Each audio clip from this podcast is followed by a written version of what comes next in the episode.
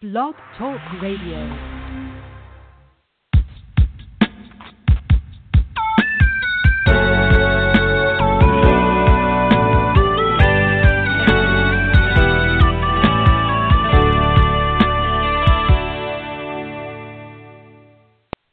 Good morning, afternoon, or evening, and welcome to Hope for Today.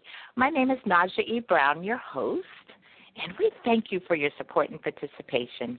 Hope for Today is an outreach program of Yield to the King Ministry, and our hope and prayer for our listening audience is that you hear something that is encouraging, life altering, or prompting you to study the Word of God. We welcome your comments anytime, and you can reach us through our website at www.yieldtothekingministry.org. Well, welcome, welcome, welcome. Today's episode is entitled Jesus Loves Me, This I Know. And that phrase may be familiar to many of us as we were growing up in Sunday school and were able to learn and memorize that song at an early age. It is a song, it is a children's hymn. Let me give you a little background on where the hymn came from, who wrote it, etc.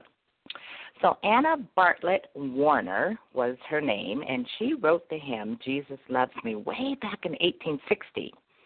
And then the chorus was added in 1862 by William Bradbury. This particular song was written originally as a poem in Anna's novel, Say and Seal. So Anna and her sister Susan uh, Warner lived on Constitution Island, which is near the United States Military Academy of West Point, New York. And it's there at West Point that they taught Sunday school classes for the cadets. I thought that was pretty cool. And they sort of had an inside track because their uncle, Reverend Thomas Warner, was the Academy's chaplain.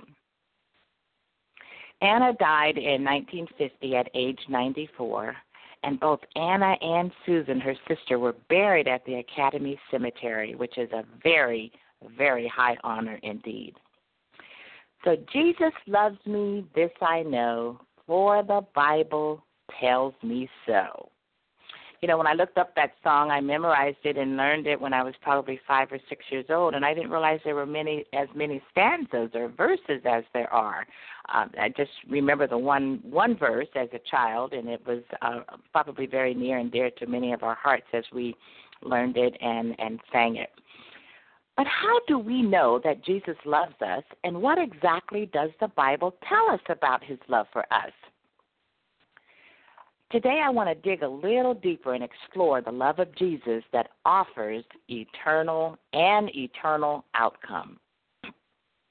So, why did Jesus do what he did on our behalf?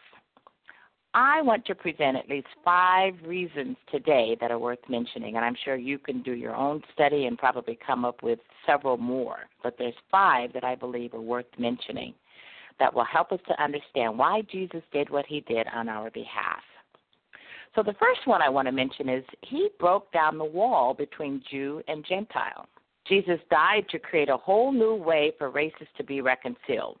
So he has broken down and he you know the dividing wall of hostility and making peace through the cross. In Ephesians chapter 2 verses 14 through 16 this is what it says.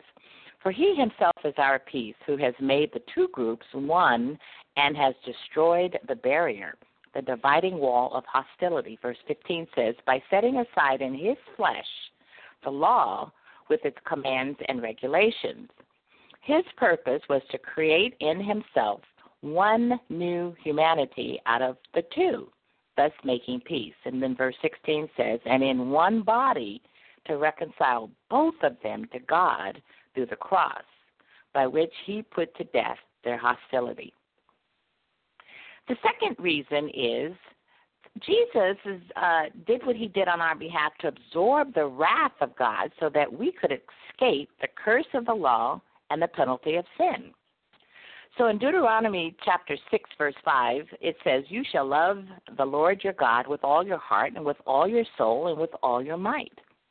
But we love other things more than God. We have to admit that. We have to be honest with ourselves and honest with God. We love other things more than God. And sin is not only transgression and missing the mark, but it's also dishonoring God by preferring other things over Him and then acting on those preferences. So our sin in reality is against the ruler of the universe. And King David said it, it is against thee and thee alone that I have sinned. And the wages of our sin is death, according to Romans chapter 6, verse 23. So for God not to punish sin would be unjust. And we know that one of God's characteristics and attributes is that He is a just God. So what did God do? Well, He sent His only Son, Jesus, to be the wrath absorbing substitute for our sin. In 1 John 4:10 it says, "This is love, not that we loved God, but that he loved us and sent his son as an atoning sacrifice for our sin." The third reason uh, that I'd like to present is that God, uh, Jesus died. He did what he did on our behalf to reconcile us to God and to bring us back to God. And the reconciliation is is it happens both ways. We're reconciled back to God. God's reconciled back to us. So the the, the first act, uh, God's first act in reconciliation, uh, is is that he he had to remove the obstacle that separated us from him and the guilt of our sin. So he took the step that we could not take to remove his own judgment by sending Jesus to suffer in our place. The gospel of Christ, which is the death, burial, resurrection, and the promise that he is to return, is good news. It is great news and God did everything necessary for us at the cost of his own son's life.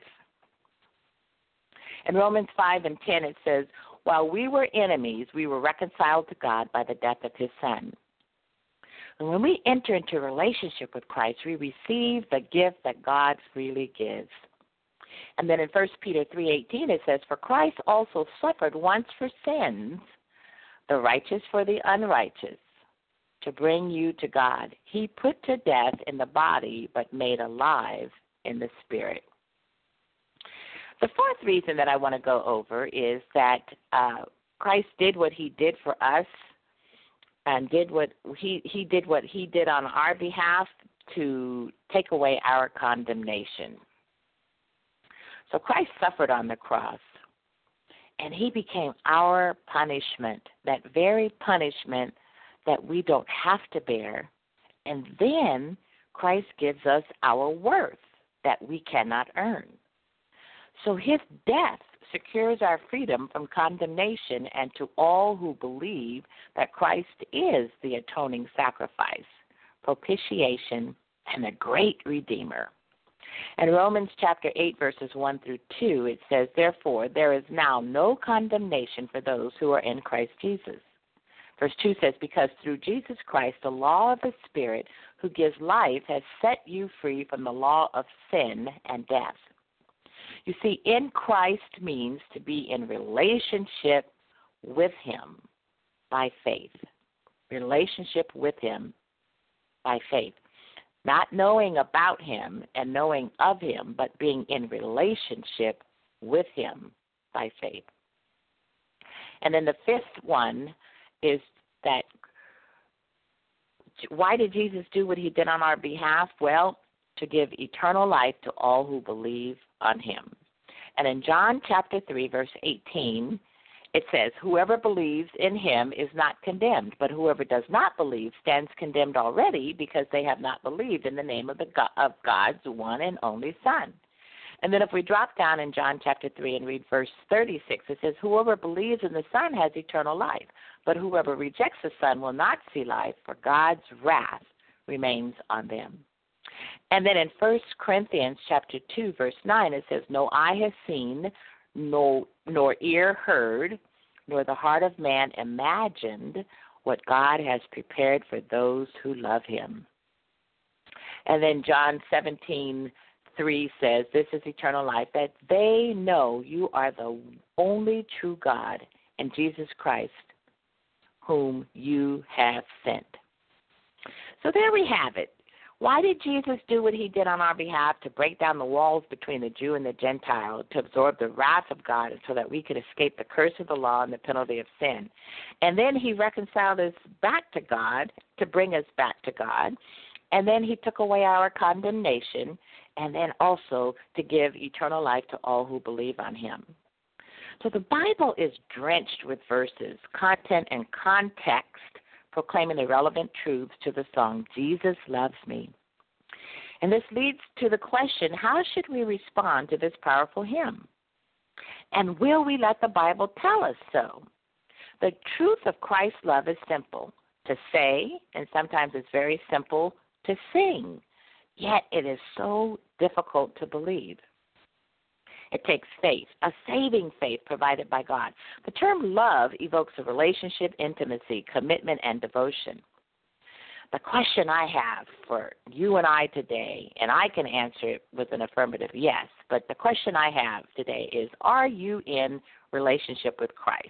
Again, not that you know about him or know of him, but are you in relationship with Christ? And then the other question is Do you know that Jesus loves you? And then does the Bible tell you so? And if you've answered yes to all of these questions, great. If you've not answered yes, then I would prompt you to pray and ask God to make things very, very clear and very, very plain to you.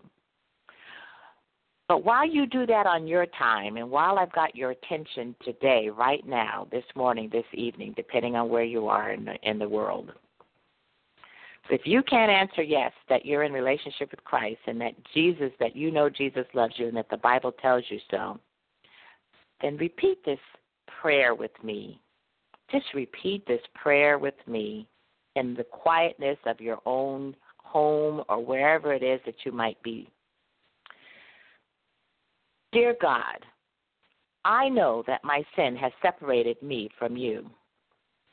Thank you for your only begotten Son, Jesus Christ, who died for my sins. I know that he will forgive me of my past, present, and future sins.